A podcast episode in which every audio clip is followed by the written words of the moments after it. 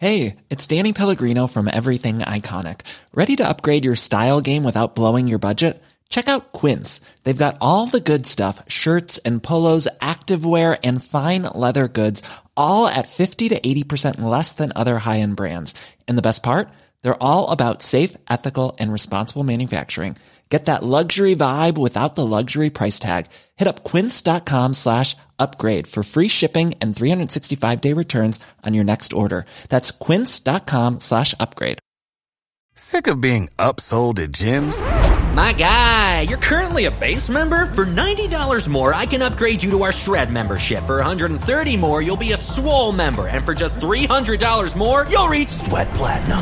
At Planet Fitness, you'll get energy without the upsell. Never pushy, always free fitness training and equipment for every workout. It's fitness that fits your budget. Join Planet Fitness for just $1 down and $10 a month. Cancel anytime. Deal ends Friday, May 10th. See Home Club for details. The Late Lunch with Blackstone Motors annual sales event now on. One off price reductions and special APR finance available during this event. Call in today and save thousands at Blackstone Motors, Drogheda and Dundalk. You're very welcome to Friday afternoon's Late Lunch on LMFM Radio. On Wednesday evening, one of Drogheda's greatest sons, Vincent Hoy, departed this life. His passing has evoked a massive outpouring of tributes from near and far. You see, Vincent was foremost a Droghedean, but he was a proud Irishman and a man of the world. From humble beginnings in the old Cord Road in Drogheda, Vincent enjoyed a long and fulfilling life, surrounded by a wonderful family, business associates, colleagues and friends, and a wider circle of friends across life, especially in the world of sport and Drogheda United. And those friends were here at home and extended wide and far abroad. Today, I want to pay tribute to Vincent by returning to an interview I did with the great man back in March of this year, which aired here on Late Lunch on LMFM in April. I'm also joined in studio by a long-time friend and close associate of Vincent's, Anna McKenna, who soldiered with Vincent for years at Drogheda United and succeeded him as chairperson of Drogheda City Status Group when he became ill recently. Anna, you're very welcome to the show. Thank, Thank you for joining Jerry. me. First, perhaps y- you tell us. I know you were very close to Vincent, and you were up with him. You visited him regularly recently when he was in the hospice. Yeah, Eugene and I went up last week. I'd always check with Connor first to see if it was okay to go up. We went up to him last week and he was reminiscing about the first youth t- team that he played on. He could mention all the names and of course Eugene McKenna was there too and the two of them were talking about that. And um, he was in a very contented place when we were talking to him. Uh, delighted to see us and um, wished us well and winked at us when we were going out. and he understood the time was short. Oh, he did. He did. Yes, Yeah, for some time now, I think he understood that. And he had accepted that and, Yes. and faced it with Yeah. strength and fortitude. well, that would be Vincent. Vincent would um, fight for what he believes in, but he would accept the decision if it's a fair decision. He was a very fair man, uh, but he would fight for what is right, and uh, he accepted. I, I, believe uh, his death was imminent. How would you describe him for people who may not know this man? And if you were to say to people today, this is who he was, this is what he was, what would you say about him? Well, Vincent, for me, first of all, he was a very trustworthy person. He was a person that you could talk to, and um, he was very human. He was great empathy with people. He understood people's problems. He liked to help people. He was very passionate about everything he did, and he was passionate about Drogheda. And he would say that he was he could trace his family tree in Drogheda back a thousand years. He was very proud of that, and he was very visionary. He could see things very far ahead and he couldn't understand why other people couldn't see them. And sometimes you could get frustrated with that. Um, he loved Drogheda. He, as he said, made a quote one time that he loved this very stone that he walked on in Drogheda. I remember him saying that. He was kind and he was very compassionate. And if he knew anybody was in trouble, he'd say to me, Anna, if you know anybody that's stuck now, he said, let me know. And never a word. That's the thing about him. Besides what he's known for primarily, the football club, Yeah. but he helped so many people in Deep life. down, kind. Mm, he was, and there was never ever word. a word about No, it. no. That was the thing about Yeah, him. yeah. Um, and he loved nature, Jerry. He loved nature and he loved trees. And he'd go down in our back garden and he'd be looking at the flowers and he just loved nature. I think he was stopped some trees been cut down in Stameen way back years ago. He objected to trees been cut down. He loved nature and everything to do with nature. I remember when I got to know him as I was quite a young fella at the time when he came across me, me, him. I knew him at the club from I went there as a child and as a kid. But when I became involved with the club as PRO, I got to know him. Then I was sitting on the board with him and he knew I was an angler. Yeah. And he was fascinated by fishing Yeah. and what I did and how it worked. I remember getting him a lovely trout once and giving it to him for tea and God, he was over the moon. Yeah, But yeah. He, he was in touch with nature. Wasn't he a great listener? Ah, the best. He could listen to anything, and he loved poetry. Um, he was always quoting me bits of poetry to me and say, "And I, do you know what I came across?" And he'd read a bit of poetry. And in fact, himself and myself wrote a letter to Barack Obama, Obama once when uh, he was president, and he sent a bit of um, John Boyle O'Reilly's poetry to him. Nobody knew that, just Really? himself. And if the phone rang at seven o'clock at night, I'd say, "That's Vincent," and he'd say to me, which which really made me feel very humble at times when he'd say, "Anna, can I run something past you?" Hmm. Where I would feel I should be saying it to him, "Can I run something past you? But he you, trusted Vincent?" you, and you were No. so close to him. The other thing you have to say about him is what you say there. How did he, for years, eh, keep his cool and tolerate all the meetings he chaired with all the various characters and the politics and people pulling in this way and that way, Yeah. and yet he managed to Did you, do it. Did you ever listen to any stories he'd tell about the characters in the town? Hmm.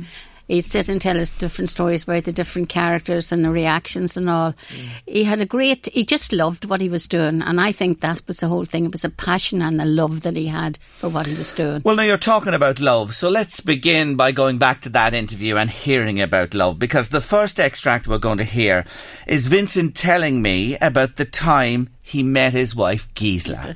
And this happened, I can tell you, in Greece in 1965. He went out there with Liam Marr, a businessman from Drogheda. He'd never been abroad before. And here Vincent takes up the story of how he met his future wife. we met this man and woman, lady, and, and I think from London, who were in the rag trade, and we made friends with them and had a meal with them and all this, so so that she knew us.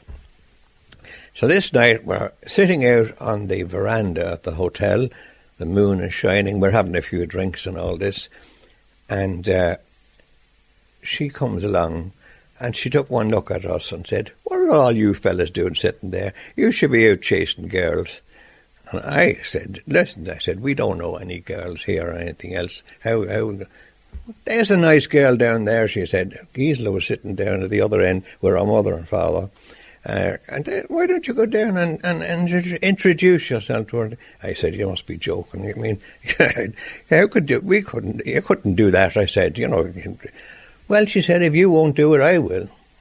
And she went down, had a word, I could see her talking. Next thing is she arrived up with Gisela by the hand and sat her down beside me.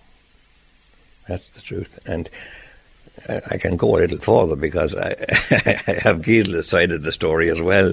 One or two of the fellows that were with me, one in particular was a bit of a ladies' man. As I, I was very reticent and very, and he was giving her a bit of a line. So, and it brought me in to protect Gisela, funny thing, you know. So uh, one by one they, they, they got up and left, and uh, I was left with Gisela. And then I said, oh, got checked and everything. I said, would you like to go dancing? Um, so she said, oh, yeah, okay. So the following night we went dancing to a place called Rhodes by Night. I'll always remember it, yeah. and some of the boys came down later. They said, we'll be down after you, Vincent. We'll, we, you know. So they came down and had one look at the two of us and said, I, I think we better get lost. and the rest is history, as they yeah. say. Yes, Rhodes by Night was where it all began Mm-hmm. for Vincent and Gisela. Can't you see the twinkle in his Yes, eye yes. uh, as he Yeah. describes that scene? He there? told us that story too. He loved he loved his wife and he loved his family as he did Drogheda. He was passionate about everything. And um, the old Drogheda Society had a function um, last Christmas, Christmas um, 2019, 2018, and he was invited up as guest speaker. Now Vincent wasn't well then, and he came up being unwell and spoke at that. That's actually and that what- was from Dublin. He travelled Yeah, down from I know because he was living there lately. But Yes. that was his commitment. Let's listen to something now that, that ties in with that, Anna, which is about the town that he loved. And here Vincent is speaking about Drogheda. I'm very strong about what I call a sense of place. You know, you know that song about Derry. These people, you know, the town I love so well, and that's Drogheda to me.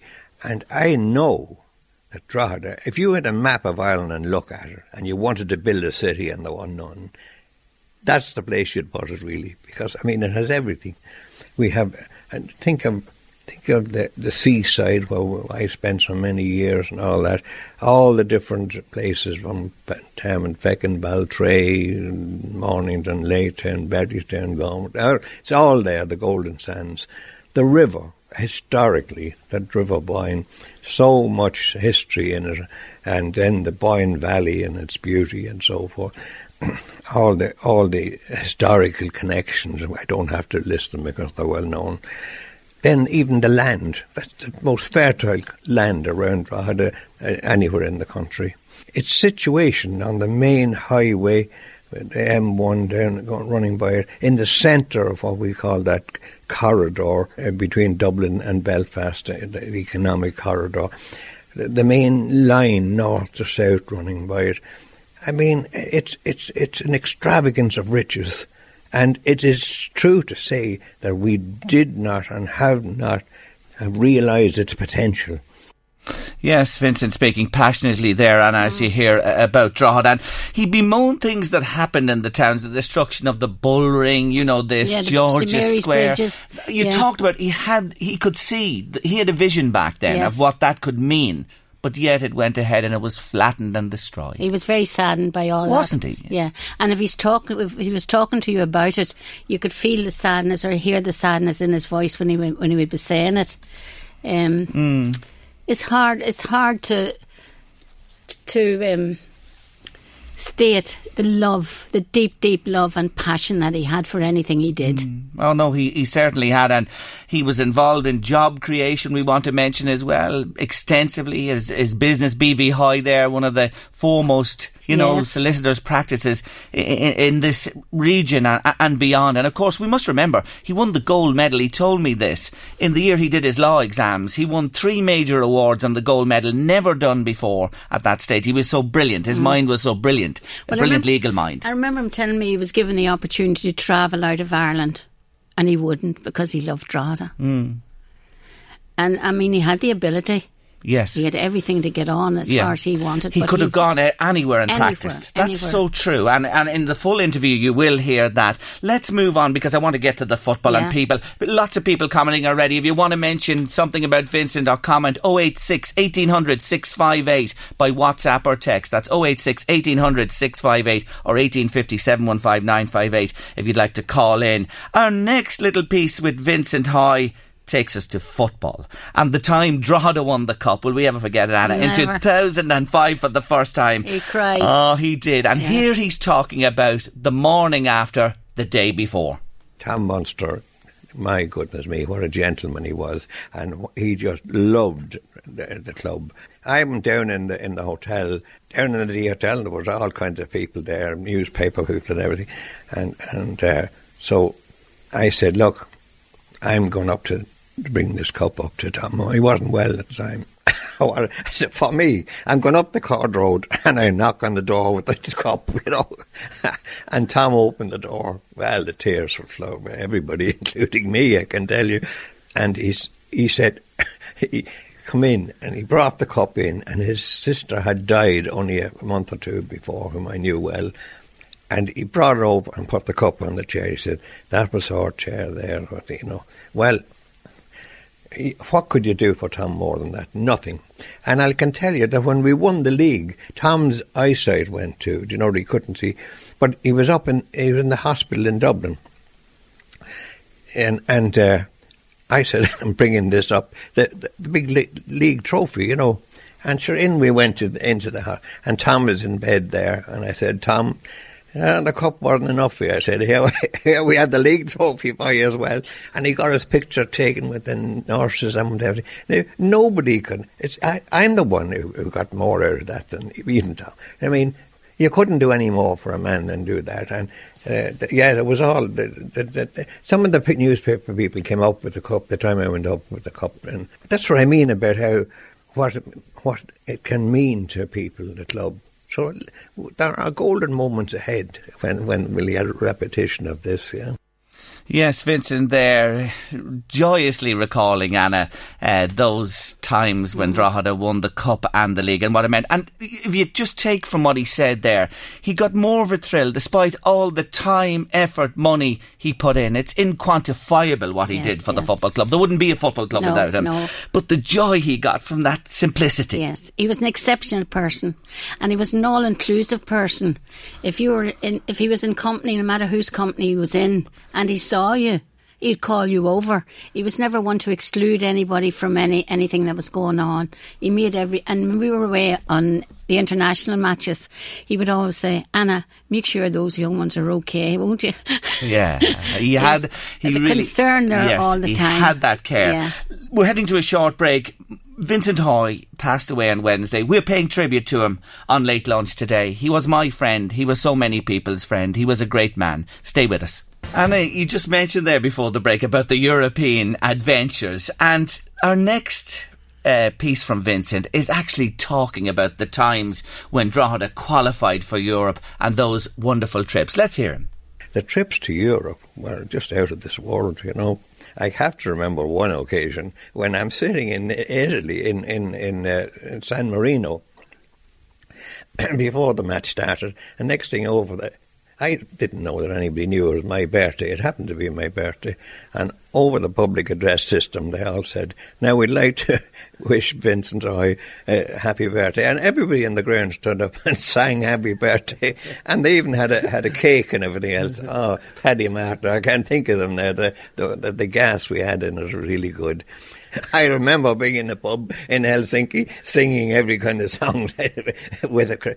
We had wonderful times, really. You know, it's mm. great. Yeah, but there's so many things to remember. One of the things that I loved was when we lost over in in the Ukraine. I was in the, the box with these Ukrainians, very big club, you know, Dynamo Kiev.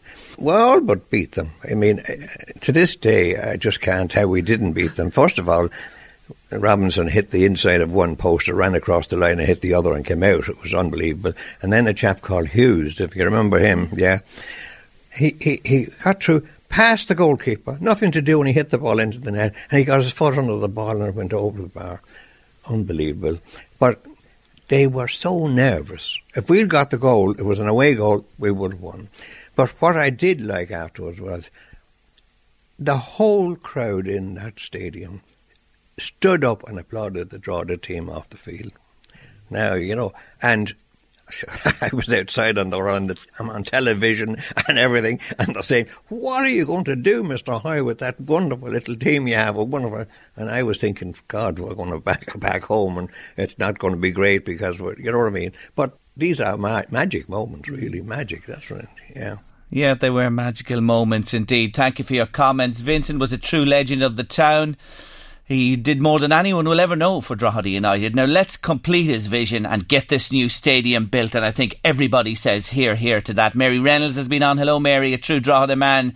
His sporting love was Drogheda United. A team he worked tremendously hard for over the years. We'll miss him. We really will in the town. Thank you, Mary. And more besides coming there.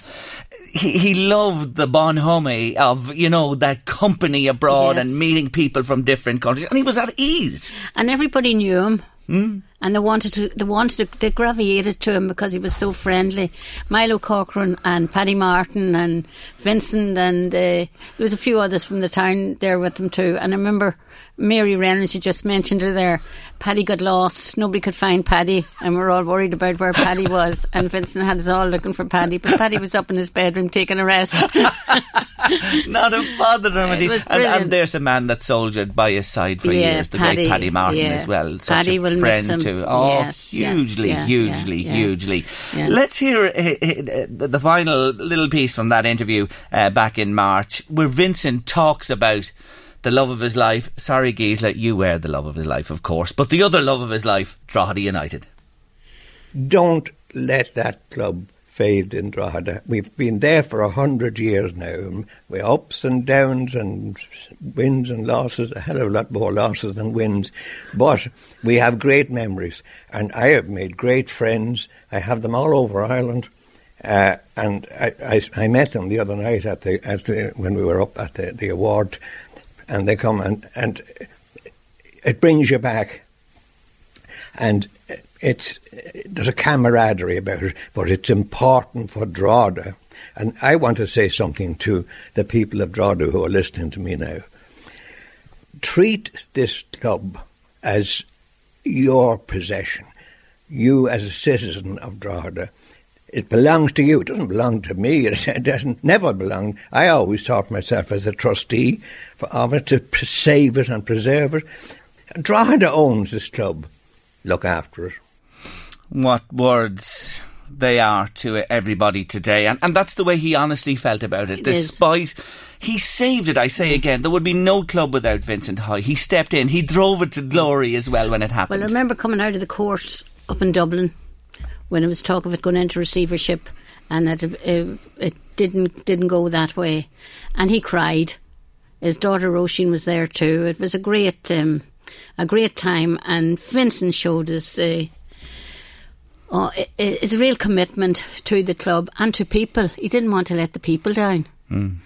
It, it, was. Um, I'll never forget it. Mm. And that the was emotion he had. The save, and it was saved again. Yeah. It was really on the point of Yeah. going out of business. But you know what I want to say?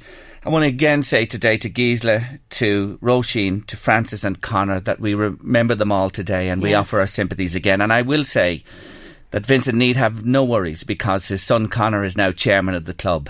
And it's in person. safe hands, Yes. real safe hands. And I know Connor will deliver on his father's wishes and legacy. Well, I would feel that too, Jerry.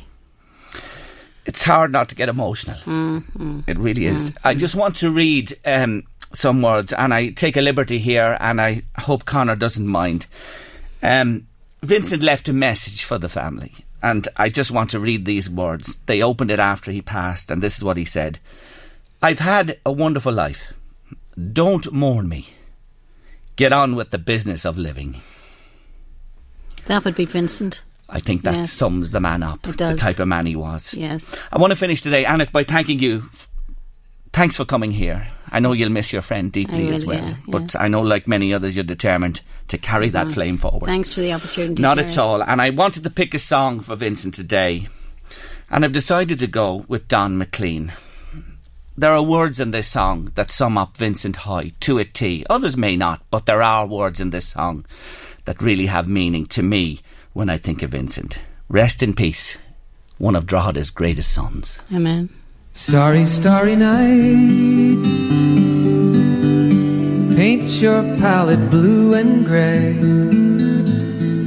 Look out on a summer's day with eyes that know the darkness in my soul. Shadows on the hills. Sketch the trees and the daffodils. Catch the breeze and the winter chills in colors on the snowy linen land. Now I understand what you tried to say to me, and how you suffered for your sanity, and how you tried to set them free. They would not listen, they did not know how. Perhaps they'll listen now. Starry, starry night. Flaming flowers that brightly blaze. Swirling clouds in violet haze. Reflect in Vincent's eyes of china blue. Colors changing hue. Morning fields of amber grain, weathered faces lined in pain, are soothed beneath the artist's loving hand. Now I understand what you tried to say to me, and how you suffered for your sanity, and how you tried to set them free. They would not listen, they did not know how. Perhaps they'll listen now, for they could not love you. But still, your love was true. And when no hope was left inside on that starry, starry night, you took your life as lovers often do. But I could have told you, Vincent, this world was never meant for one as beautiful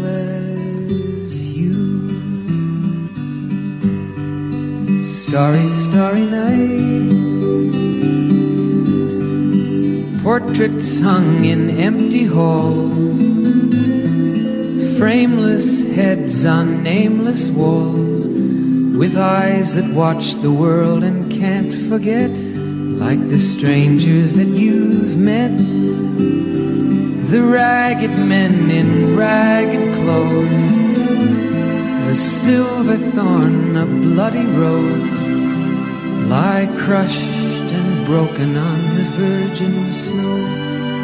Now I think I know what you tried to say to me, and how you suffered for your sanity, and how you tried to set them free. They would not listen, they're not listening still. Perhaps they never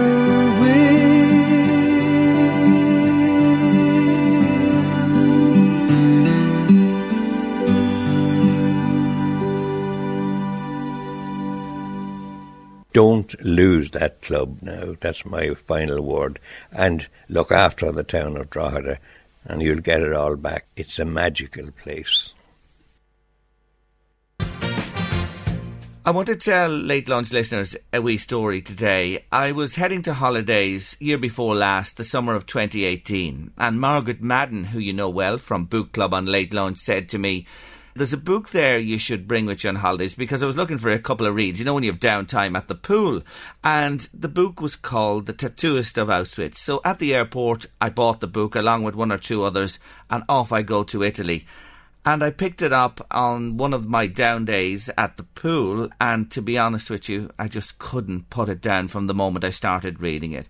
It's the most remarkable book I'll tell you ever. I raged, I cried, I smiled at times, but in the end I understood the endurance of love and humanity. And today on Late Lunch, I am so delighted to tell you that joining me on the line is the author of that book, Heather Morris. Heather, you're very welcome to the show. Oh, thank you so much, Jared. It's such a pleasure to be talking to you. Let me begin by asking you the subject of this book is Lale Sokolov, and you met him back in 2003. How did that mm-hmm. meeting come about? It was really weird. I was having a cup of coffee with a friend, and she just casually said to me, I have a friend whose mother has just died. His father has asked him to find somebody he can tell a story to. That person can't be Jewish. You're not Jewish. Do you want to meet him? I asked her, What's the story? And she said, I don't know. And I said, oh, it doesn't matter. Yes, I'd love to meet him. And a week later, I knocked on Lale's door. And so began the most amazing three years of my life. It's incredible the way it happened. And he opened up to you. He said to you, I want to tell my life story. And over a period of time, he recounted all those painful memories. Yeah, but it wasn't that easy. Here was a man who, every time I met him for the first three or four months, greeted me with, have you finished my book yet? You know I have to be with Gita. But he was giving me his story in really disconnected vignettes and snippets and nothing was gelling, timelines were all over the place because he was so grief-stricken. And it was a matter of just spending time with him and listening and listening and then taking him home to meet my family. Because it occurred to me, why would this man entrust me with this incredible story when he wanted to, but he didn't know me. And so by meeting my family, he then became part of my family and he then found out who I was. Then we saw the shift, that change. physically and emotionally, as he started unburdening and telling me the emotional and incredibly evil and horrible acts that he had witnessed and experienced, of which only 20%, I should say, are probably in, in the book. You mentioned Gita there, and of course that was his wife, and that was the woman he met in Auschwitz when he was the tattooist, and he met this young girl there. And look, people should just get the book and read this story because it's incredible how they both survived and went their separate ways, and in the end, well, I said there at the beginning, love is enduring, isn't it? Absolutely. And I know I have a Hollywood ending for it, and I can't apologise for that, folks, because that's exactly how it happened and not just from the words in the mouth of Lale, who told me how he found each, they found each other, but I saw Gita's Shoah tape, a, a videotape she made for Steven Spielberg's Shoah Foundation, and there she described their meeting each other after the war back in Bratislava, in even more glowing terms. And she finished off by saying, and that was the only time in the 60 years I have known Lale that he was speechless you know, in the world today, where apologists for the Nazis are trying to put out this story that the Holocaust didn't happen mm-hmm. and it mm-hmm. wasn't as bad as it was, are you getting that? Have you felt that? Not very much. Um, and given the countries I've been to and the number of people I've spoken to in the last nearly two years, I've been surprised. Maybe they stay away from me. The one or two who have come to talks I've been giving and stood up and interrupted me and uh, had a bit of a go, the, the, what we call them Holocaust deniers. I give them about 30 seconds and then I just point my finger at them and I say, is there anything I can say to make you change your mind? And they rant a bit more and I say, well, there's nothing you can say to make me change mine. Now sit down or get out. and uh, they're basically cowards and they always run the book is, as I said, such a gambit of, emotions. Yeah. The man himself, Lale Sokolov, he lived until he was 90 years of age mm-hmm. and he passed away in 2006. Did he ever see the screenplay? Because this began as a screenplay before the book, or was he aware that that was happening? Oh, absolutely. Uh, he saw many drafts of the screenplay. He has totally signed off on the book by default because it is an adaptation of my screenplay. Now, not only did he read many drafts, but a production company in Melbourne had the story or the screenplay optioned for six years. And he was working with them uh, with the storylines and, and helping them, and they were filming him, and he and I together were working with them. And he just loved it. I think that's uh, partly what kept him going, was being able to see his story coming alive. So absolutely he read the screenplay, not the novel. People would say normally you hear of a book being adapted, you know what I mean, for stage yeah. or screen. You've done it the other way round. Yeah, I did, back to front, but what does it matter? As long as the story gets told. And, and because I, hey, I was living in Australia, nobody knew who I was. Nobody other than this initial production company wanted to even consider a screenplay by an unknown person and getting nowhere after I got the option back. And I was visiting my sister-in-law and brother in San Diego and complaining about those sods only 100 miles up the road in Hollywood who didn't know a good story but hit them over the head. And my sister-in-law just looked at me and said, oh, for goodness sake, write the thing as a book and get on with it. Really? I can't write a book. I don't know how to write a book because I've learned how to write a screenplay, but I gave it a go and I wrote a book you certainly wrote some book, and I just want to remind listeners since publication, The Tattooist of Auschwitz has sold over 3 million copies worldwide. Mm. And did you know this, Heather Morris, that since it entered the Irish bestsellers chart in early 2018, it has remained as a bestseller in Ireland every single week since? I was told that yesterday evening when I flew into Dublin and uh, folks, I'm so overwhelmed and touched that you have embraced Lale's story the way you have. It is amazing. In fact, the stat that I was given, of all the copies sold so far in the world, Ireland, with your tiny little population compared to many, many others, has 12% of the sales. Now, that is phenomenal. It certainly is, but it shows you how we've taken Lale and your book to our hearts as well the options beyond this for you, beyond the book, I, I believe there's a drama in the planning? Yes, there's a six-part mini-series in development by a UK production company. And I'm delighted for that because that's how Lale ultimately saw his story playing out on the screen. And he was so excited about it. And he and I had to go to movies, movie after movie, because while he was alive, he was trying to find the perfect person to play Lale Sokolov. Um, of course, anyone that he settled on back in 2005, 2006 are now way too old. He initially wanted Brad Pitt because he thought he was a good-looking boy and that Lale was a good-looking boy and it should be Brad Pitt. But um, yes, he settled on Ryan Gosling in the end. not bad, not a bad Not choice bad. at all, I have to say.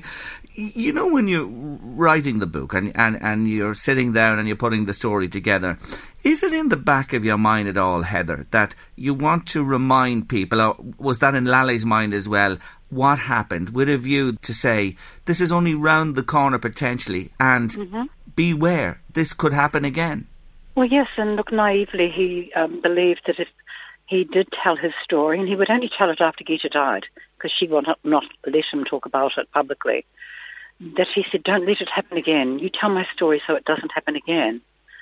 Uh, sadly, we know that since then, there have been other atrocities and genocides.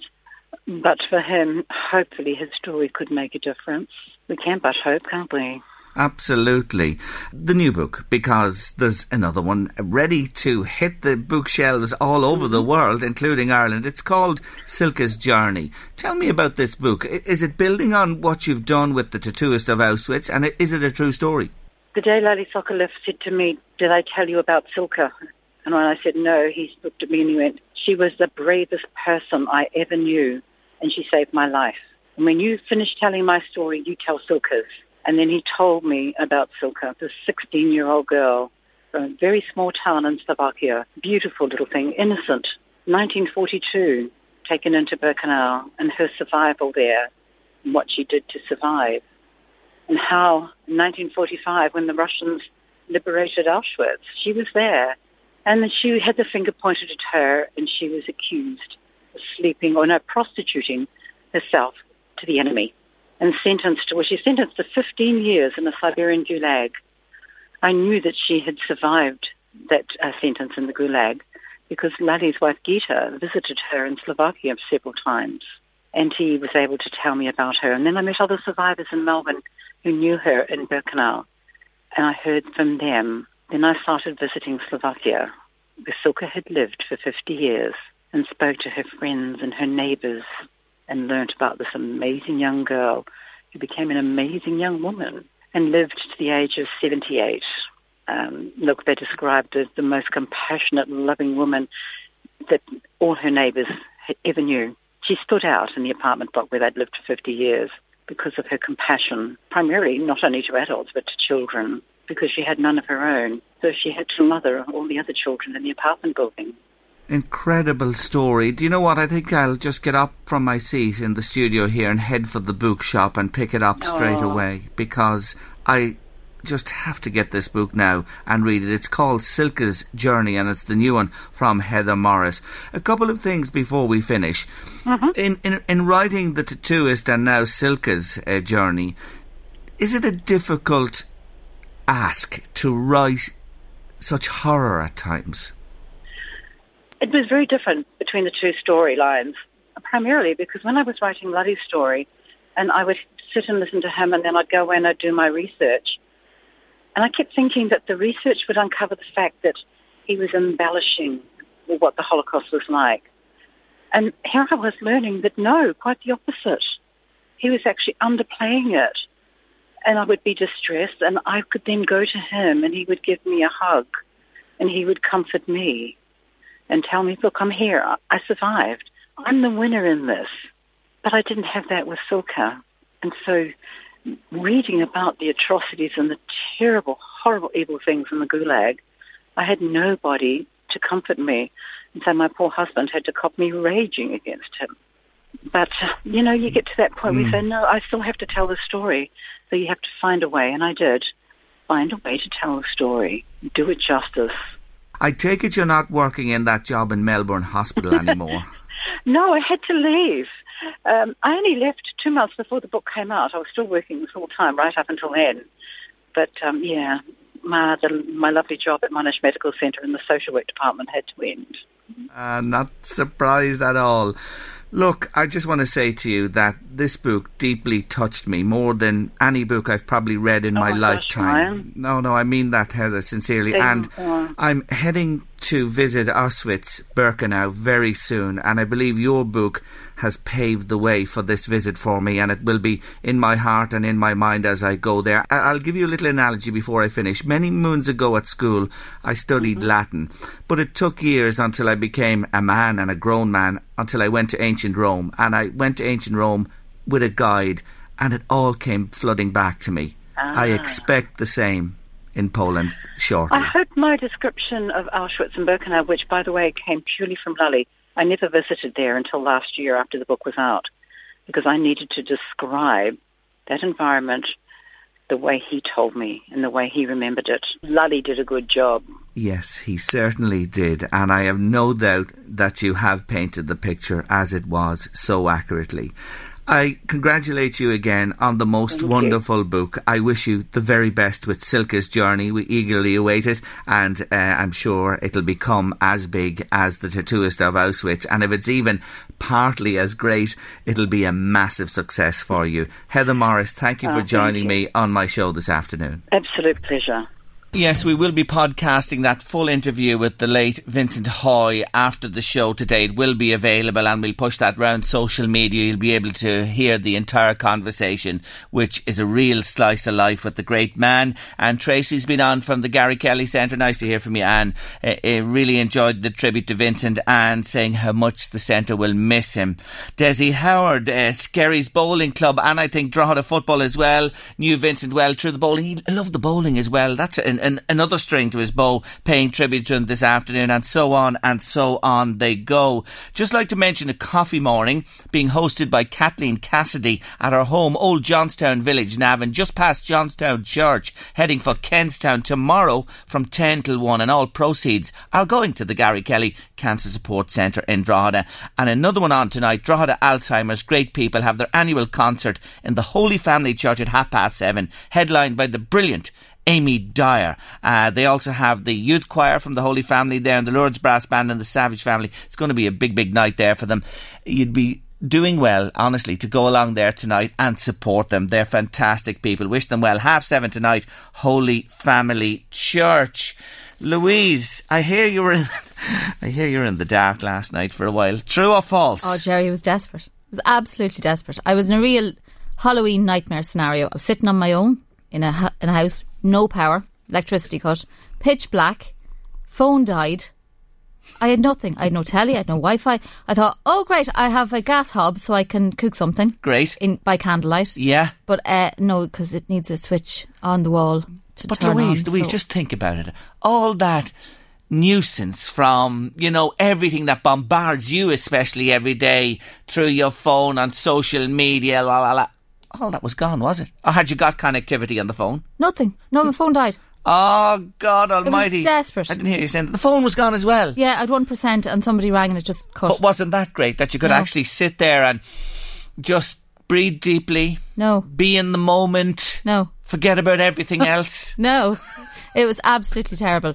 I swear to God, if, if if somebody knocked on the door and it was a murderer, I would say, "Come in, but before you murder me, please have a chat with me." I was never.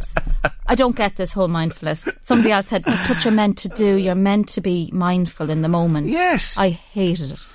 We're going to have to get you a crash course on it, and the next time we have a contrib- contributor in, we're going to line you up and see how you go. gonna Anyway, you got to- the power back, did you? Yeah, I'm going to have to have a you know a plan for the next time I ever goes. But it is true. We take it for granted. And when the power goes, we are lost. We really are lost. We don't know what to do with ourselves. We're uh, people that needs everything, you know, tr- and the electricity, of course, uh, drives so much in our homes. It's You only can't when it's even gone you read. it. Know. Well, Nothing.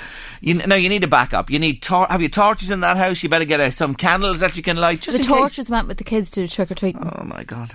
She was. I in had God the help candles. Her. God help her. but I couldn't find the matches in she- the dark. Well, she's with us today. She was in here buzzing this morning early. Maybe it gave you a little boost that you don't realise. You know, you got a, a shot of energy when you could have that little bit of downtime. But anyway, that's for another day. Look, the book, The Tattooist of Auschwitz. I have it here. I have my Fabulous copy. Do you think anyone would like my copy of the book? Now I've read it and it's been leafed through and I loaned it as well, but it's in good condition, very good condition. Would you like a copy of The Tattooist of Auschwitz? You heard us talking to Heather Morris there a few moments ago. Over three million sold worldwide. A book in my lifetime that's made a huge impact on me, and I read a lot, and this one certainly has. She's the new one out, Cilka's Journey. If you want my tattooist, I'll give it to you. All you have to do is answer this little question. In which country is Auschwitz? In which European country is Auschwitz? That's the question for the used copy of the book. It's mine. It's yours if you want it. Send us a message with your name and details 086 1800 658 by WhatsApp or text if you'd like a copy of my book, The Tattooist of Auschwitz. And Jerry, can I just say, or uh, Sergeant Ian Kearns will kill us. Um, well done to everybody this morning in Simonstown GAA Club, um, where they launched the message in a bottle. Have you ever heard of that, Jerry? I heard the police singing about it many years ago. It was number one hit. I always get those words wrong as well. But the Age Friendly Alliance there, along um, with Flexibus, um, launched this. It's a simple idea, and people, it's just a little kind of a bottle, and people keep their personal and medical details in it, stick it in the fridge, and have a little sticker on the fridge. And then, in case of an emergency, the paramedics or whoever go straight there and know exactly what medication you're on.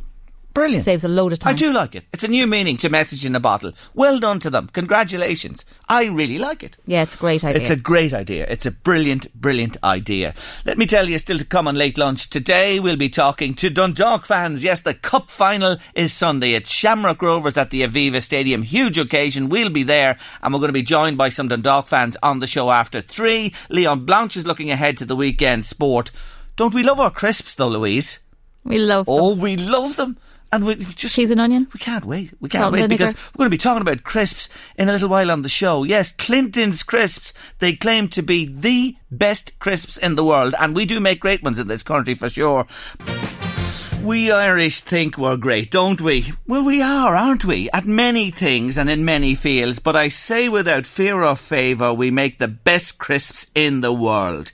And now, a family based in Skerries, who've been farming and growing potatoes since the 1700s, are aiming to be the best of the best with Clinton's crisps. I'm joined on the show by Sean Clinton and Damien O'Connor, and they're here to help us munch through this story. I'm sorry, boys, I just had to say that, you know. Hey, that's some claim on the front of these bags. The world's best crisp, Sean Clinton. You believe this 100%? We, we believe it 100%. Um, with our knowledge that we've had and with potato growing and obviously manufacturing, and as himself, I'm in the business nearly 28 years now. I've seen a lot of things come and go, many flavours. Um, I can remember one time actually making crisps for dogs, if that's any way to tell you. Um, they were barking mad, but that's beside the point. Um, I wouldn't share with them. Sorry, I love my dog, but he wouldn't get a crisp from me. Go on. but but we believe they are now. Obviously, um, we, we designed the packaging to make a, um, an initial splash, uh, if anything else, um, and um, we will be re-looking at it, obviously, in relation to it. But we believe they are the best crisps.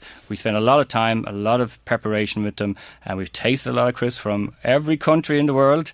I do believe what you said that Irish crisps are definitely the best crisps in the world because the one thing we have is the best potatoes, and if you have the best potatoes, you can do a lot with it. Now, you go back a long way, as I mentioned there with the farm, centuries actually, to the history of farming on the farm and the growing of potatoes as well. But you're not the spud grower.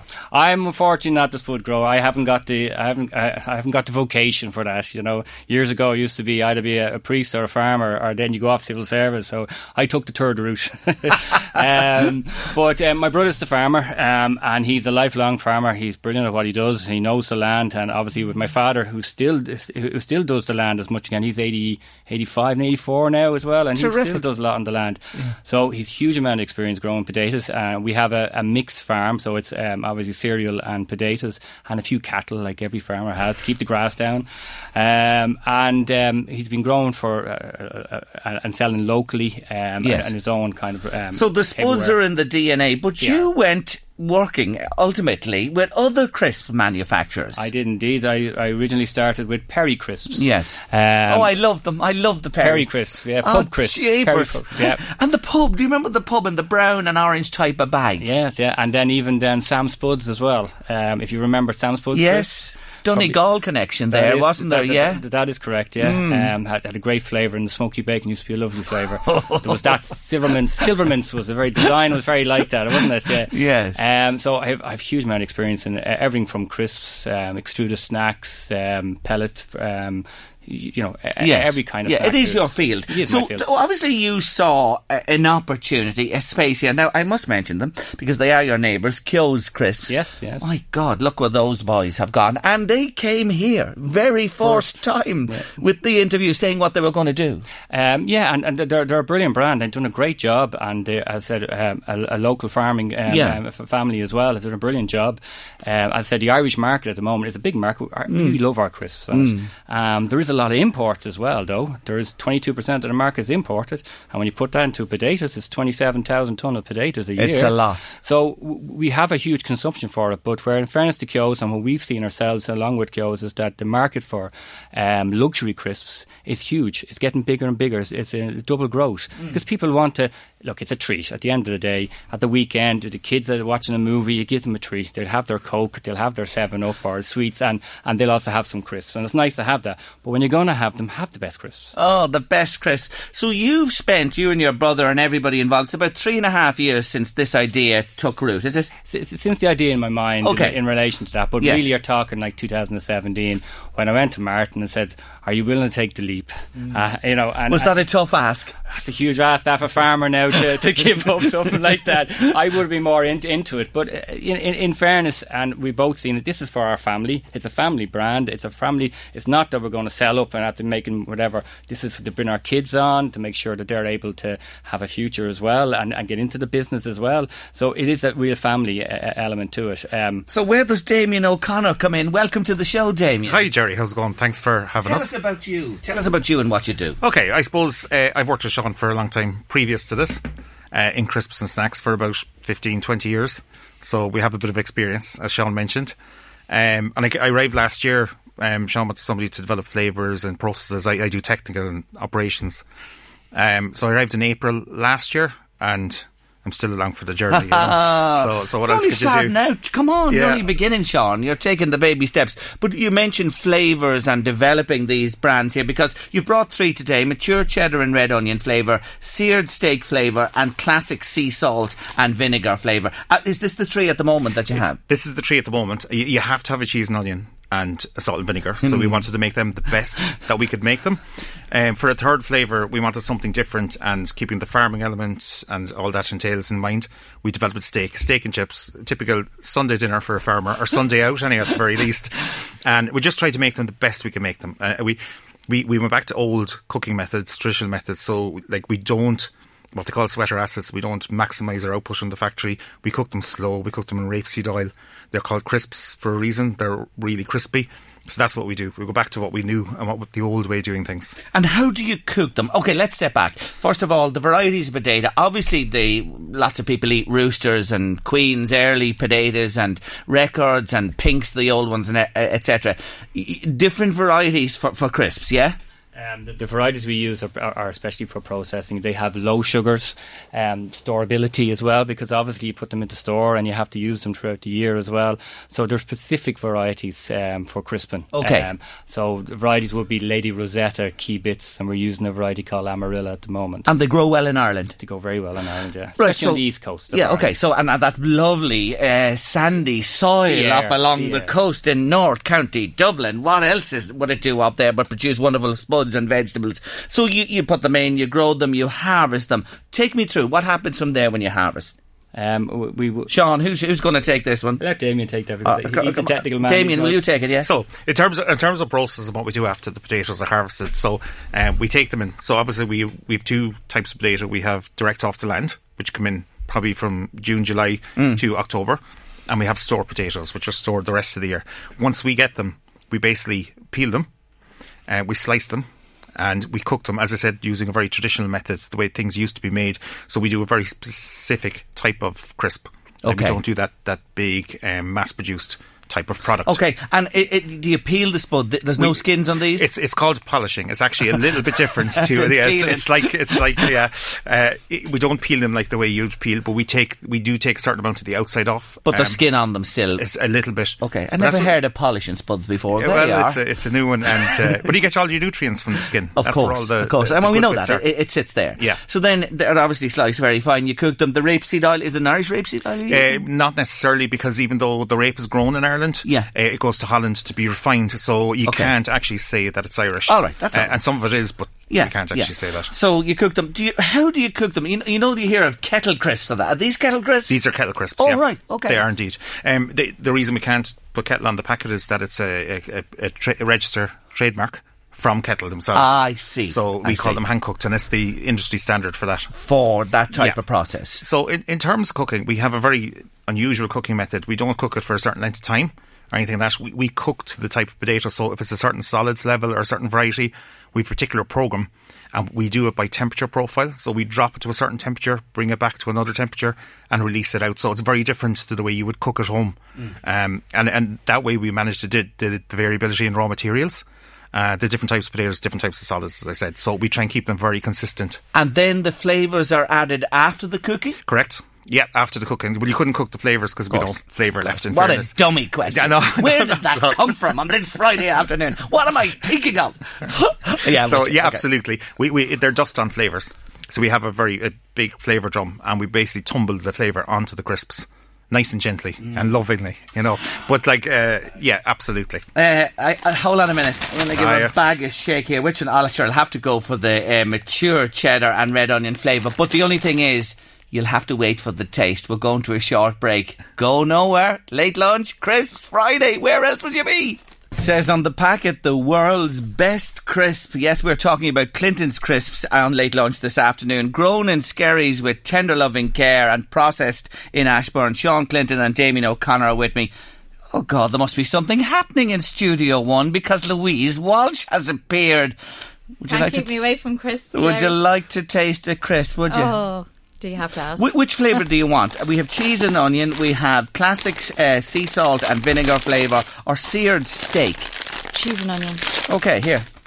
Have a tasty there. Take them over there beside you and have a go. Never go. had. I've had. I love my cheese and onion Do crisp, ya? crisp sandwiches, but I've never had any other flavour sandwiches with crisps. Okay, well, we're going to try these other two here now. Go on, taste that one. What are you saying there, Sean? Come back to me. The, the, the salt and vinegar is, is meant to be obviously from Skerries, and I, we spend many a summer um, um, getting buying a bag of chips and sitting down by the beach, and it's those little crunchy bits in the bottom. Get loads of vinegar and loads of salt. That's what they're meant to represent. What do you make of them, Love- Louise? Love these. They're so crunchy. Ah, that's what Really, the really Hey, crunchy. look at that man there, Sean Clinton. He's like the cat that got the cream, or the crisp that got the the, the, the praise. That the the boys that, that that that's what differentiates them, isn't it? I would say so, Yes. Yeah, it is. Could nearly. You're nearly afraid that you're hurting the listeners' ears at home by. Hold on, I will. Like, you know, ouch. Mm, I will. That's the seared steak flavour I'm having there. Just give me a moment to. I know you can really taste it. Will you do a salt and vinegar one there, one. Louise, for me? Do you know something about that? I mean this. See the The steak oozing out of that bag. How did, how did you how did you work your magic on that flavour? Well, it's it to be honest. Actually, the flavour is suitable for for vegetarians and vegans. There's no meat in it, um, and it's a grill flavour. Like it tastes like steak because when you caramelise anything, it tastes It's like a caramelised like flavour, that, Sean. and the steak jumps out of it. Oh, it um, does.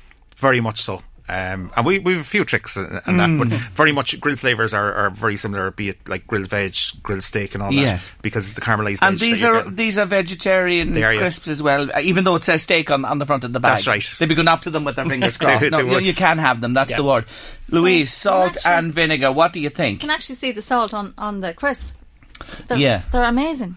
Do you like They're the salt so and vinegar? salt. They're, it's like you know, putting me the salt of- on your hands and Give, putting give me, give me one of them. Hold on, this is the salt and vinegar. I should, I should be washing it down with with something, but I can still get it. Here we go. Hmm. Oh my, oh my.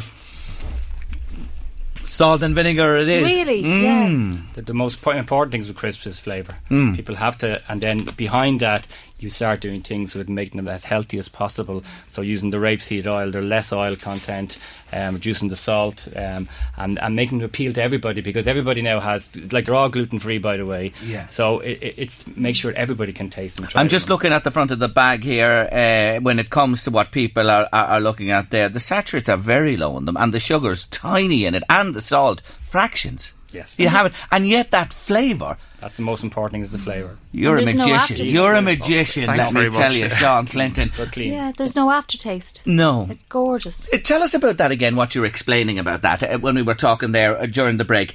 It doesn't leave what in your mouth like other crisps. What were you saying to Um, me there, um, Sean? A, a lot of crisps, a lot of mass produced crisps can uh, end up um, end up like a ball in your mouth uh, at Yeah. the back. Um, what we're trying to do is a very crunchy crisp. This is what I remember eating crisps a long time ago, and a long time ago now. And we used to be able to bring a packet of crisps to, and in your lunchbox uh, to school, which you can't do anymore, obviously now. I don't believe you. Can you not? no, no, it's it's it's, it's no, and, and, and What? Yeah. Uh, hold on a minute, Louise. Tell me that. No crisps in school. No, no, you're not really allowed to bring in Every crisps day, or a anything. packet of potato, cheese, and onion. oh Lord, I wouldn't be even let into the school now. When you think about it, what are we coming to in this country? PC.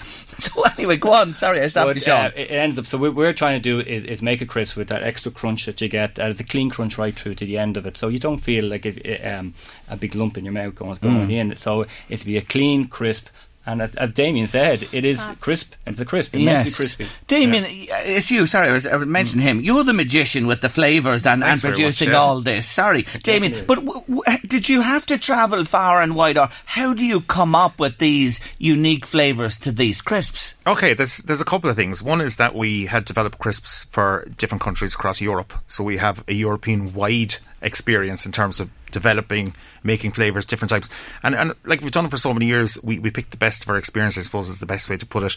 We had an idea of the way we wanted to make crisps, and I suppose luckily we were able to execute that, Mm. make them the way we wanted them, the, the best Mm. flavors, the best crisp. And, and actually, as Sean said, as clean as possible. You know, you know, low sugar. I mean, there's no cholesterol. Um, as you said, rapeseed oil is high in antioxidants, so we've done as I'm much delighted. as we could.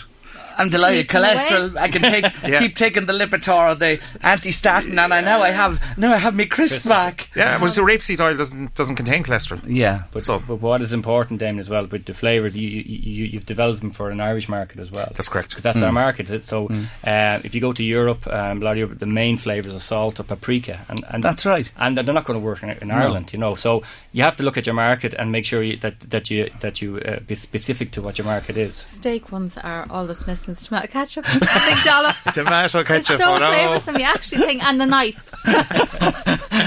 That is a Isn't great it really? description of Yeah, them. It yeah. really is. That does sum it up to a T. It really. So thumbs up from Louise. Yeah, it's like Thank you, virtual Louise. dinner. You, so you won't have to be running out last minute to the shop. Is that okay? yeah. Okay, we're sorted. We're sorted there. Thanks, Louise. guys. Um, Thank you. Tell people about you know now the route to market. Where are Clinton's crisps? Where can they be got? As I said, um, we're in um, um, about 30 SuperValu stores around the Dublin area, uh, mainly through the Food Academy. Um, we will be going in back into BWG stores, which are Spar, Eurospar nationwide, and um, um, um, a lot of um, um, smaller shops and like Yes. Avoca, Donnybrook Fair, those kind of. Uh, They have them as well. They have them as well.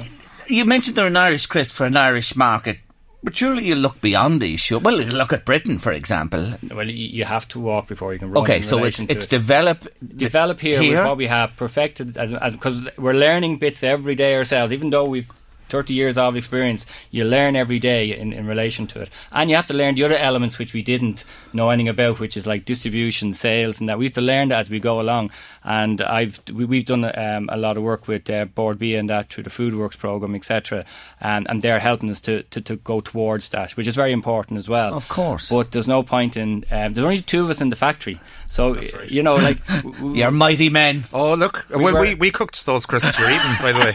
and, and before we came here, we were actually cleaning the the, the factory then as well. So you know, we have to do everything, but we slowly build it up yes. and perfect as much as possible. Get into as many stores as possible. Get people to try the product. Mm. All we're asking is people to try it and taste it like you Absolutely. have there. Absolutely, and you've future proofed as well in Ashbourne. You're you're ready to to grow. We're ready to grow in relation to it, so mm. we, can, we can take on a, a, a reasonably good volume.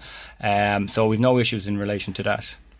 Um, it does what it says on the bag. Can I finish by saying that? The world's best crisps. Thank you. They're fantastic. You've done a great job. Thank you. And I wish you both well uh, going forward. But from our little nibbles here this afternoon, I believe, and our Louise believes you're on a winner, I have to say. I'm driving people mad. They're giving out here, here and eating the crisps. Here we go.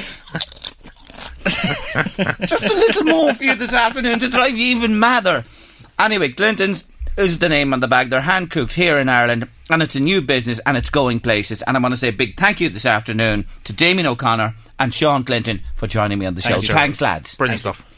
We've had a number of inquiries. Vincent Hoy will repose at Watson's funeral home in Drogheda tomorrow, Saturday, from 5 to 7, and from 5 to 7 on Sunday. And his funeral mass is in St. Peter's in the heart of Drogheda at 11.30am on Monday. Poland is the answer I was looking for. Yes, I'm giving away my copy of The Tattooist of Auschwitz, and it's going to Rita Geraghty this afternoon. Rita, enjoy with your friends in Dawn Women's Group, who you tell me uh, were out there uh, and saw Auschwitz Auschwitz. You'll enjoy the book, I promise you. It's there for you. We'll be in touch. And thanks to everybody who sent us in the correct answer of Poland. Now, sport, the weekend ahead. We look at it each weekend with one man. Yes, it's Leon Blanche, communications manager with Boyle Sports, and he's on the line. Good afternoon, Leon. Good afternoon, Jerry. How are you? I'm good. Thanks for taking my call. Drogheda United lead 1 0. They head to Ballybofey this evening. There's a huge prize, a place in the Premier Division next year. Who's the smart money on, Leon? Yeah, look, it's a massive, massive game, as you rightly said, Jerry. Um, Finn Harps are favourite just to win the game. Um, obviously, in 90 minutes at 11 to 10, but Drogheda, it's a pity that away goals don't count in these playoffs because they really should. Because 1 0 at home was a perfect result for Drogheda United, but they're 12 to 5 to win away from home, and the draw here is 23 to 10. Look, there wasn't an awful lot between them um, in the first leg. It was only by the odd goal, but I think if Drogheda can keep it nice and tight again um, and hopefully limit Finn Harp Finn Harps to a couple of chances. I'm hoping that Drogheda can get back up to the Premier League. I think that's what everybody wants is to see Drogheda United. Not Finn Harp fans, of course, but Drogheda United fans and anyone from Louth would like to see the Drogs back up in that Premier Division. And I think they can get it done, Jerry. And reminding everybody the game is live online with Adrian Taff and Mick Cook here this evening. LMFM.ie. If you go in there, you can pick it up or on the LMFM app. Now, talk about big weekends in soccer. It gets no bigger on Sunday than the Aviva Stadium and the blue ribbon of Irish soccer, the FAI Cup final. Dundalk going there again to keep that trophy against Shamrock Rovers. Yeah, look, bidding for a historic treble. What a fantastic first season it would be for Vinny Perth and his management team if Dundalk could manage to beat Shamrock Rovers. Huge blow, however, losing their captain, their talisman, and Chris Shields to suspension due to that eighth yellow card that he received. That's a big blow, and because of that, Dundalk are actually underdogs at, in, at nine to five to win the FAI Cup final. Shamrock Rovers are six to four, and the draw is twenty-one to ten. I still think Dundalk are a massive price. There's no doubt Rovers are getting closer, but are they close enough? I think uh, Dundalk have had their measure on a couple of occasions this season, and I'd be surprised if Dundalk are not able. I think this will be tight, Jerry. I wouldn't be surprised at all if it goes to extra time and all the way to penalties, but I just think Dundalk, I think a bit of history is going to be in the making. Shamrock Rovers have a lot to play for, however. This will be their first trophy in a long, long time as well, and they've spent big, so they need to start delivering some silverware, Stephen Bradley and his men. But hopefully, the Lily Whites, Dundalk, can make it three out of three in Vinny Perth's first season. And again, reminding everybody, Sunday Sport, be with us on Sunday. If you're not going to the game, we have that match in its entirety, the build up, the reaction afterwards, live here on LMFM radio. Now, finally today, Leon, it is the final of the World Cup in rugby in Japan. England taking on South Africa. England favourites?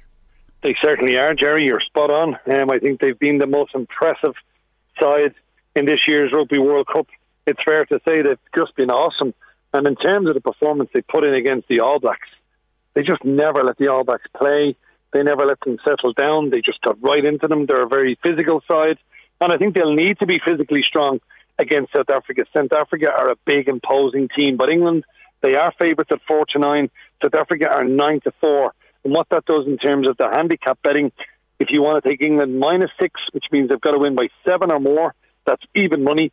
Or if you want to take South Africa plus 6, that's also even money. I think this is going to be very tight, Jerry, but I just do have a feeling Eddie Jones is going to be lifting the World Cup once again. I think it's England to lose, but you never know in a final. And South Africa, if they can get a good start, you just never know. But England, they've been awesome so far, and I really do think it's there to lose. Leon, thank you so much. Talk to you again a week today. All the best, Jerry. Take care of yourself. That's Leon Blanche there from Boyle Sports looking at the big sporting events ahead this weekend. Final break of the day and the week on late lunch, and afterwards we're going to get the mood. Get into the mood. We're up for it here on LMFM, the FAI Cup final. We're going to be joined by some Dundalk fans. They have the League Cup. They've won the league. They're going for the FAI Cup on Sunday. Yes, Dundalk Football Club aim to make history and win the treble. Last team to do it were Derry City under Jim McLaughlin many moons ago. And of course, Jim, a link with Dundalk as well. Can the Lily Whites make it there? Will they lift the third trophy? Let's have a chat with some of the fans. Joining me on the line on late lunch today are Brendan Scollin and Shauna Markey. You're both very welcome to the show. Hello to both of you. Hello. Oh, they're there, Oh, they're how there. you doing? Yeah, yeah, they're there. You're welcome to the show. Thank you for joining me. Shauna, if I could start with yourself, please. Tell me a little bit about you. How long are you following the Lily Whites? Oh, well, uh, my granddad's a big fan. He's been bringing me the past five years to the Viva. Right. So you've been following the. La- so, Shauna, hey, you know nothing but Dundalk winning all round them. Oh, yeah. so it's been success all the way for you. Who is your favourite Dundalk player of the current crop? Oh, I'd have to say Chris Shields, but I'd be disappointed next Sunday he's not playing. Oh, Shauna, he's not. He picked up that suspension. You heard about it during the week. It's a bit of a blow for them. You love him, do you? He's your favourite of them all. Yeah, disappointing. What about Hoban and Gartland? There's two more names I'm throwing at you. Do you not love them? The striker and the man who stops all the goals. I love Gartland, yeah. Love to watch him. Oh, he's a great player, Brian Gartland, isn't he? But look, what about Chris Shields being out? Do you think that takes a little bit away from Dundalk? Are you confident someone else will go in there and they'll be better than ever? Oh, you'd hope so, anyway. Yeah, yeah, you're hoping that the, the replacement will do the business. What do you feel, Sean, about Sunday and Shamrock Rovers? There's been tight games between them this year in the league. How are you feeling? Hopeful. It'll be a good match to watch, anyway. Right, so you- you're not overconfident, are you not? No. Oh, right. So that's important to say. But uh, uh, th- th- they're expecting as well. You might have heard a moment ago, Liam Blanche was on to me. In fact, Rovers are slight favourites to win it. Does that suit Dundalk, do you think? Hopefully going in the underdogs will Yeah. give them a boost to come out winning. Yeah. So uh, you're, you're all set for Sunday with your colours and everything? You have your shirt and your scarf and everything, Shauna, yeah? Oh, Shauna, have we lost Shauna there? She doesn't seem to be on the line. She seems to have gone. We must have just lost her. Sorry about that. Gremlin's on the line there. Shauna Markey's on her way. Let's talk to Brendan Scollin. Brendan, are you there? There, I'm here, oh, yeah, good man. yeah. He's, he's waiting patiently for me. Brendan, you're a long time fan of Dundalk. Since uh, 1964. Oh my word! You have been there through thick and thin, as they say. Um, I think I was six years of age. His father used to take me up over the stile at six. Wonderful. And when you think back, look at this is a golden era for Dundalk, of course. But before this time, would you say the Jim McLaughlin era, the Turlough O'Connor era, or what?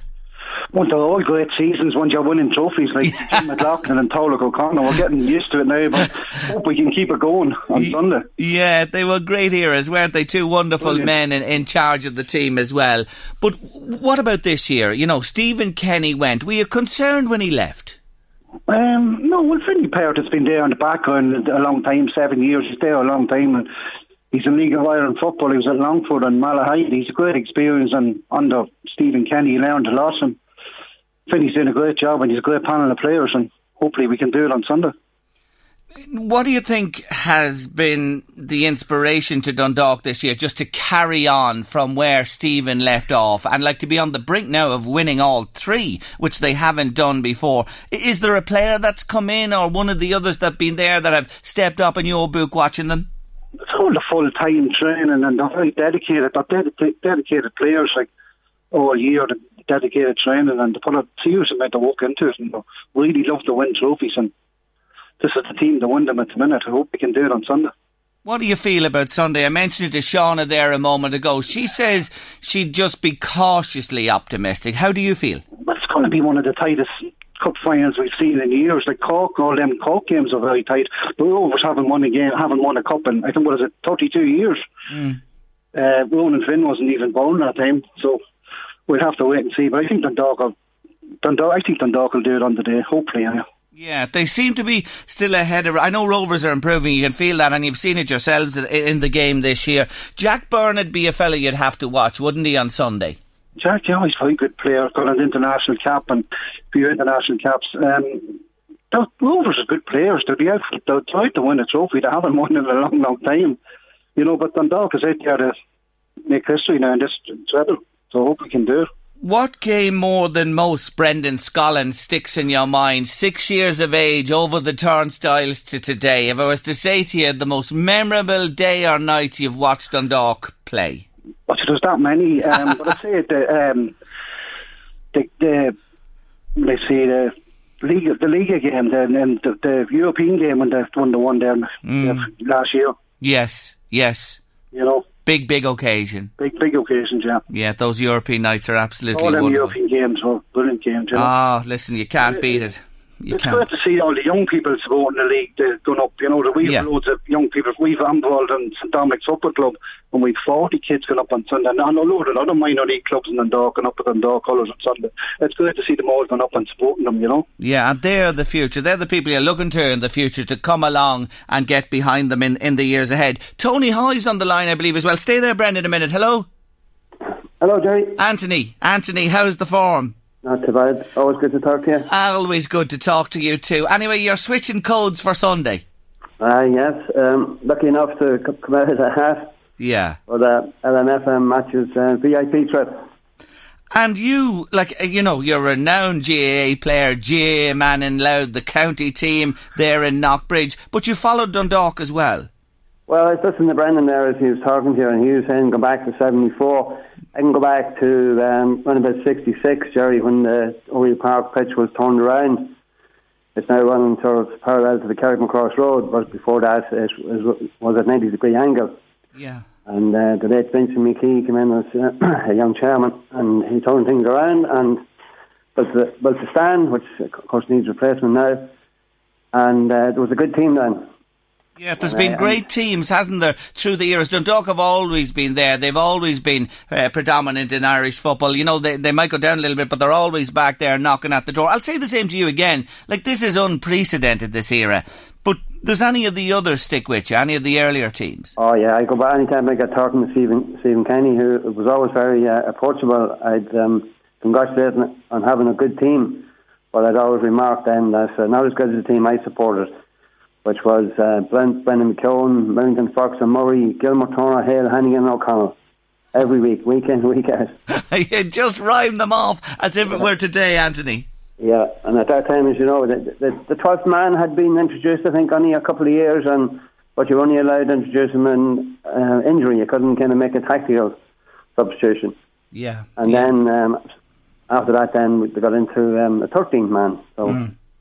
So, so what do you think for Sunday? Again, I'll ask you this before we finish. What's your feeling about the game? I think it'll be very close. You've got the two best teams um, up against each other, neutral venue. I can see it going to um, extra time, and um, maybe Dundalk might sneak it. Great stuff, boys. Have to leave it there. Good luck to you all. Have a great day on Sunday. Brendan, thank you for joining me. Thank you, Anthony Hoy, Thanks a million, and thanks to Sean and Markey as well. Good luck to the Lily Whites on Sunday in the Aviva Stadium. And reminding you again, we've two massive soccer games. Finn Harp Drogheda tonight, lmfm.ie on the app. Same on Sunday. Sunday Sport, the showpiece, the centrepiece is the Cup Final. Dundalk and Shamrock Rovers from the Aviva. David Sheehan and the crew. Adrian Taft they're bringing you commentary as well. Join us on Sunday Sport. That's a lot on. Late lunch for this week. Thank you so much to all our guests on the show. Thanks to the brilliant Louise Walsh. Thank you, Louise, for everything. And of course, thank you to you, our lovely listeners. Have a lovely weekend. Have a great weekend. Good luck to the two soccer teams tonight and on Sunday. And we'll be back here to do it all again with a brand new week of late lunch on Monday. Let's leave you in the company of Mr. Big to be with you. Stay with us. Hold on, little girl. Show me what he's done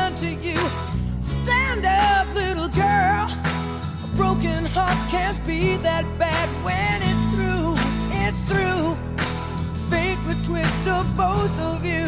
So come on, baby, come on over.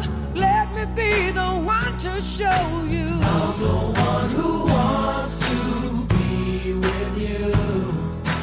Deep inside, I hope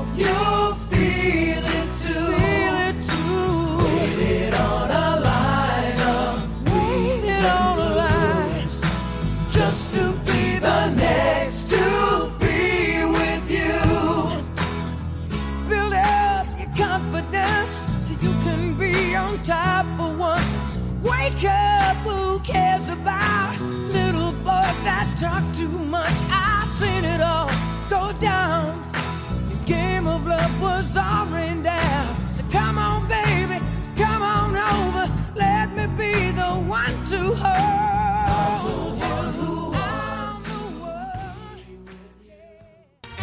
The Late Lunch with Blackstone Motors annual sales event now on. One off price reductions and special APR finance available during this event. Call in today and save thousands at Blackstone Motors, Drogheda and Dundalk. It's that time of the year. Your vacation is coming up. You can already hear the beach waves, feel the warm breeze, relax, and think about work. You really, really want it all to work out while you're away. Monday.com gives you and the team that peace of mind. When all work is on one platform and everyone's in sync, things just flow wherever you are. Tap the banner to go to Monday.com. Even on a budget, quality is non-negotiable. That's why Quince is the place to score high-end essentials at 50 to 80% less than similar brands. Get your hands on buttery soft cashmere sweaters from just 60 bucks, Italian leather jackets, and so much more. And the best part about Quince, they exclusively partner with factories committed to safe, ethical, and responsible manufacturing. Elevate your style without the elevated price tag with Quince. Go to quince.com slash upgrade for free shipping and 365-day returns.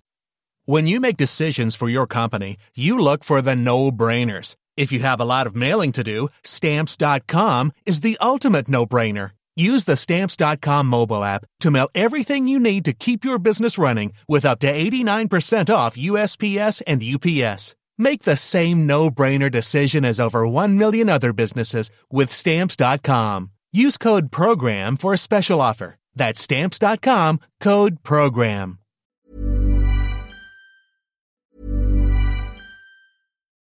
Without the ones like you, who work tirelessly to keep things running, everything would suddenly stop. Hospitals, factories, schools, and power plants, they all depend on you. No matter the weather, emergency, or time of day, you're the ones who get it done. At Grainger, we're here for you with professional grade industrial supplies. Count on real time product availability and fast delivery. Call clickgrainger.com or just stop by. Grainger for the ones who get it done.